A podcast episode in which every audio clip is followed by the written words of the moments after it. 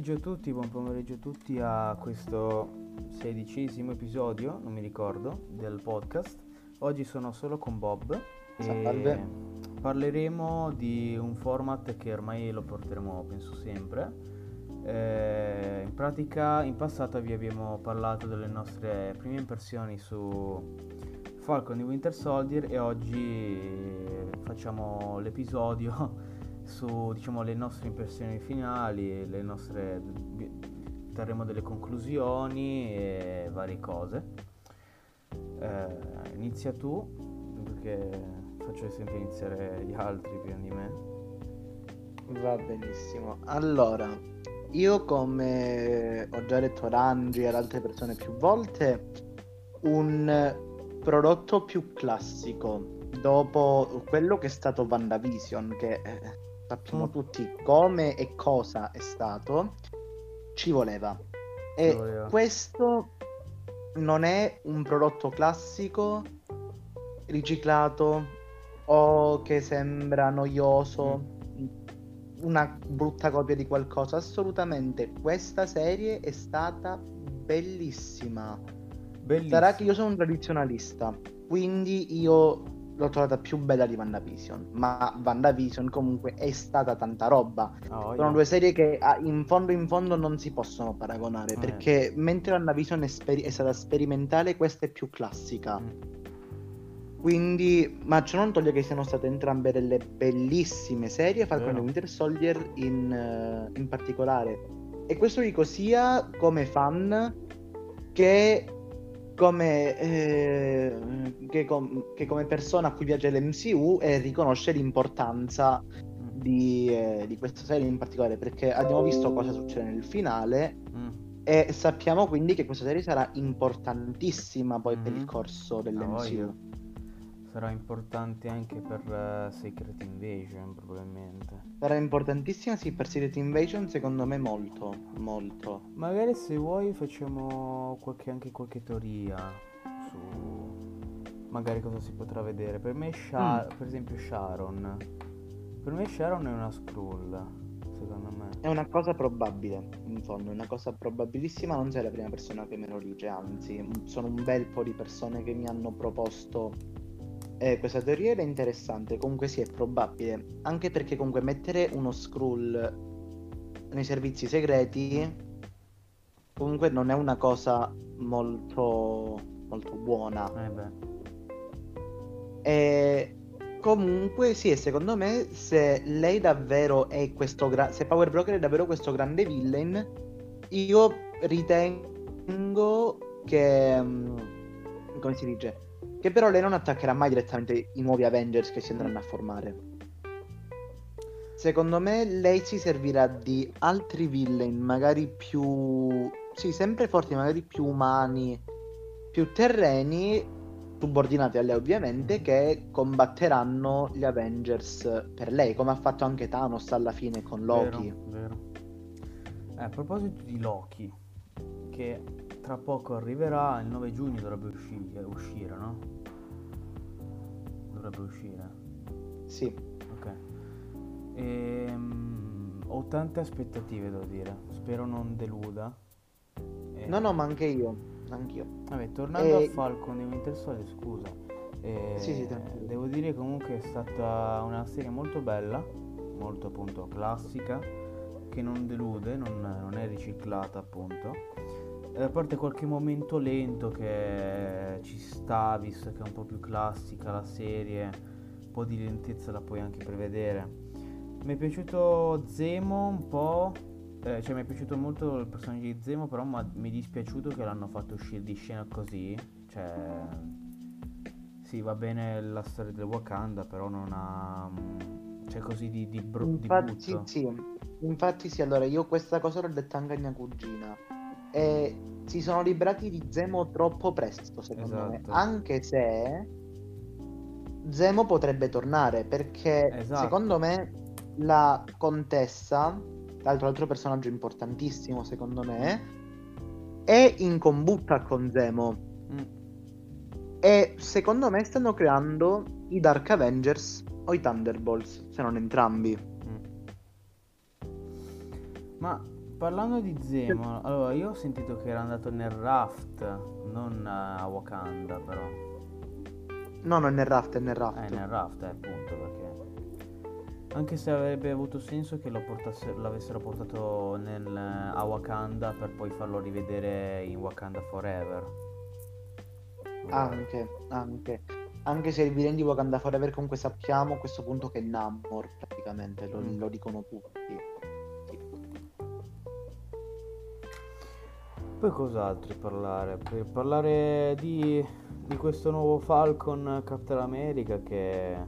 Ma io lo adoro, cioè io sinceramente lo capii subito che era lui il Captain America, perché Bucky, per quanto diciamo lo scudo, per quanto Bucky sia affezionato diciamo allo scudo, non avrebbe mai, non dico avuto...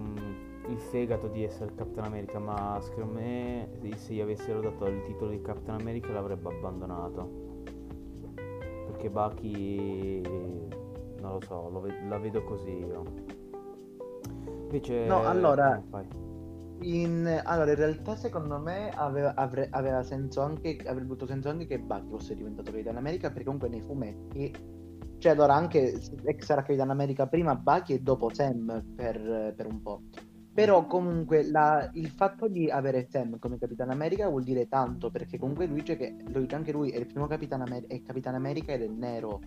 Comunque in un'America che sì, allora gli eventi narrati nell'MCU adesso sono ambientati tra il 2023 e il 2024, quindi tutti i casini con il BLM e tutto, se sono successi anche nell'MCU, sono già successi da un bel po' di tempo. Sì. Ma ciò non toglie che un Capitan America nero comunque è una grande responsabilità. Quindi secondo me è anche molto molto simbolico. Esatto, perché lui l'ha detto nella serie, cioè nel personaggio, dico, che lui non vuole essere il Capitan America dei neri, ma vuole essere il Capitan America di tutti. Insomma, non serve diciamo essere biondi e con gli occhi azzurri per essere Capitan America. No, infatti. Parlando invece, mettiamo qualche extra così per mettere un po' di spice. Ho visto che da Google, dal cast di Multiverse of Madness, hanno tolto un po' di... cioè, se vai a vedere il cast adesso c'è pochissima gente, non c'è più Maguire per esempio. Sì, perché però a quanto ho capito non c'è più Maguire, ok? Ma la cosa è che a quanto ho capito non sono mai stati confermati. Allora mi ricordo che uno Spider-Man forse sì, o Maguire o Garfield mi pare che c'era. Ok, no, però comunque... ho controllato adesso, c'è di nuovo Maguire, non ci sto capendo niente. Ah vabbè, ciao. No, io tipo di Doctor Strange in The Multiverse of Madness avevo letto nel cast un personaggio interessante che è Rintar è un minotauro alieno. Quindi mi chiedo perché c'è un minotauro alieno in Doctor Strange? Ma soprattutto ciò che è interessante è il nuovo rumor che è uscito, ovvero sul villain di Doctor Strange in The Multiverse of Madness, che non sarà Mephisto e a quanto pare non sarà neanche Incubo, sarà Shuma-Gorath. Chi minchia è? Non l'ho mai sentito sinceramente. No, allora tu prendi il Beholder di Dungeons and Dragons ed è quello praticamente, è un Beholder, una palla con un occhio e dei tentacoli. Vabbè. Essenzialmente, però è un demone molto molto potente, una delle prime entità di tutto l'universo Marvel, una delle più antiche, che a quanto pare da una fonte che tra l'altro si è rivelata spesso e volentieri anche molto attendibile, lui cercherà il potere di America Chavez, che sappiamo sarà in Doctor Strange 2 e sappiamo che lei farà parte degli Young Avengers. Ma qual è il potere di America Chavez? Lei, battendo i piedi per terra, può aprire dei portali a forma di stella e viaggiare nel multiverso, nelle sue altre dimensioni. Ed è questo che cercherà Shuma-Gorath a quanto pare. Nonostante però il multiverso, sempre questa fonte, dice che si aprirà con Spider-Man No Way Home. Volevo dire qualche teoria che ho sentito su Spider-Man No Way Home, no? che prima Andrew Garfield aveva detto in una intervista che diceva no, ma a me non mi hanno mai chiamato, che cazzo stanno dicendo. E poi in una seconda intervista ha detto ma non si sa mai, dai, lo per sappiamo, forza se lo sappiamo. Invece su Tobey Maguire non si sa nulla, non si hanno notizie su magari interviste da Tobey Maguire, ma secondo me comunque ci saranno, comunque ripeto, questa fonte che parla di Shuma-Gorath come principale villain di Doctor Strange 2 parla anche del multiverso che si aprirà in Spider-Man No Way Home. Cioè non posso dire di cosa parla esattamente perché sono spoiler grossi. Vabbè. Cioè se questa cosa è vera, spoilerato abbiamo tutta la trama di No Way Home praticamente. Minchia. Però comunque non si sa mai. Cioè questa fonte, una fonte ripeto attendibilissima, parla chiaro che il multiverso si aprirà qua. In più non ci scordiamo che il personaggio di Dr. Octopus in No Way Home, che sappiamo sarà interpretato da Alfred Molina, è lo stesso di Spider-Man 2. Non solo, ma sappiamo che il suo personaggio riprenderà da dove è finito Spider-Man 2, quindi pare da lui che cade in un fiume e da là nell'oceano non è che cade, proprio si immerge nell'oceano. A quanto pare dovrebbe riattaccare da là. Quindi tutto questo rende Spider-Man 3 proprio non canonico a as fuck, cioè alla fin fine se vogliamo contare, perché se conti, se vuoi mettere proprio tutte le timeline, se il film in cui c'è No Way Home partirà, cioè non dico partirà, quando verrà introdotto nel film Dr. Octopus, se riprende da quella timeline lì vuol dire che il 3 con Tobey Maguire vuol dire che non è proprio canonico, cioè dovrebbero rifare un altro Spider-Man 3 magari col Venom di Hardy e un altro Spider-Man. Scusa, nel 3 chi erano i villain?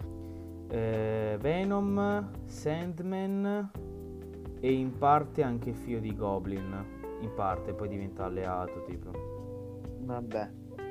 No, perché io in realtà avevo sentito, a parte Molina è confermato, ma avevo sentito anche di Willem Dafoe che farà Goblin. Anch'io avevo sentito. E poi io quell'uomo non riesco a capirlo, cioè.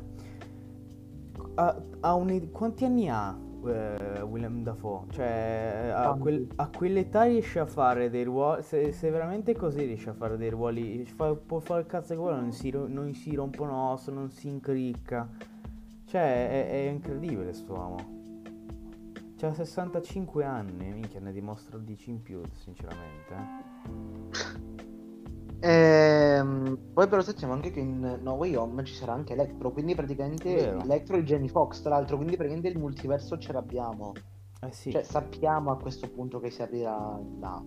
Vero. Ciò che però sappiamo che a quanto pare sarà canonico all'MCU, solo che mi sa senza multiversi, ok, sarà Daredevil. Daredevil, che in teoria in No Way Home dovrebbe fare il così. È sempre Charlie Cox. Esatto, Charlie Cox dovrebbe fare l'avvocato di Spider-Man, dato gli eventi di Far From Home. E appunto dicono, come abbiamo detto in passato, che uno dei villain della timeline di No Way Home sarà come si chiama? Che verrà interpretato dal protagonista di The Boys. Il cacciatore come si chiama? Kraven. Allora no, di Kraven in realtà non è nulla confermato. C'è una cosa che personalmente spero anche io, però adesso una teoria, però era di un fan così, secondo cui dopo la fine di Far From Home Peter Parker avrebbe cambiato identità come Ben Reilly, quindi poi nuova tuta, Scarlet Spider e tutto, e poi ci sarebbe stato Kraven come villain principale, ma questo è stato molto prima che venisse annunciato Doctor Strange e Multiverse of Madness. Cioè, questa teoria risale a Spider-Man, proprio al giorno in cui uscì Far From Home, praticamente. Ancora prima che quindi venissero annunciate tutte le cose del multiverso. Se sia vera, allora io ti dico, se è vera questa teoria, io godo, perché è Scarlet Spider da anni che lo voglio in pellicola. Cioè su una... No, ma sarebbe interessante. Scarlet Spider interessante. Come costume è uno dei miei preferiti. Veramente bellissimo il costume di Scarlet Spider. No, ma sarebbe interessante comunque. È vero. Come cosa. Anche se, secondo me, i villain a questo punto saranno i Secret Six dei vari universi. È vero. Perché comunque abbiamo Electro, abbiamo Octopus. Dr. Octopus, c'è il rumor di Green Goblin e Willem Dafoe. Non manca... lo so. Cioè... Mancherebbe Avvoltoio. Vabbè, però Avvoltoio è già andato a puttane. Ma partiamo dal fatto che comunque i sinistri 6 non c'è una struttura fissa, cioè cambiano sempre. Basta che siano 6 dei villain di Spider-Man. Poi dipende come vengono fatti, perché mi pare che nel cartone tipo sono un gruppo, in fumetti sono altri, comunque è un po' un casino, ma comunque esatto. Una cosa. Io ci terrei a dire comunque che sappiamo che mi pare nel trailer di Morbius si vede l'avvoltoio. L'avvoltoio. Però Morbius non sarà dell'MCU purtroppo. Morbius non sarà dell'MCU. Morbius purtroppo, infatti. Quindi però adesso mi chiedo se c'è l'avvoltoio di Keaton incarcerato con Morbius. Vuol dire, cioè, se questo avvoltoio non è canonico o è canonico Morbius, oppure è avvoltoio è in un multiverso. Però il problema poi sarebbe come ci è arrivato e tutto. Esatto. Però quello chiedo io, ma Morbius, quindi se c'è l'avvoltoio di Keaton che appare in Homecoming, è canonico anche Morbius? Appunto, questa è la domanda. Cioè, un po' la domanda che ci facciamo da un bel po' su Venom 2. Cioè, apparirà, ci sarà Tom Holland, apparirà Tom Holland. La domanda che è sempre presente è: ma Venom, questo nuovo, è canonico sì o no? Perché da quel che ho visto nel trailer, insomma, lo stanno rendendo più che antieroe un po' un supereroe quasi. Perché Venom, cioè proprio il simbionte, sta diventando sempre più amico con Eddie Brock, cosa che non è normale, insomma. È una cosa molto romanzata, cosa che non è stata piaciuta da molti, insomma, ho sentito. Infatti, allora, nei fumetti di adesso, che io sappia, perché io non leggo Venom, comunque so le storie a grandi linee e tutto, Venom è prettamente antieroico come personaggio. Esatto. Cioè, ha una testata sua, sì, prettamente antieroico, cioè ha un ruolo come eroe in Absolute, ma non devo... Absolute Carnage, una run dell'anno scorso. Per ora non so, perché, ripeto, non leggo Venom, quindi non so proprio nulla. Cioè, dal poco che lessi tanto tempo fa, me lo ricordo come antieroe. Va bene, allora, visto che abbiamo parlato abbastanza e non la vorrei tirare troppo sulle lunghe, possiamo fermare quell'episodio, visto che siamo a circa 20 minuti, esatto. E noi ci sentiremo all'episodio 17, prossimo episodio. Sinceramente non so di cosa parleremo, dovrò parlarne con Sado, comunque parleremo sul gruppo di cosa fare. Noi ci sentiamo settimana prossima. Ciao ciao. Ciao.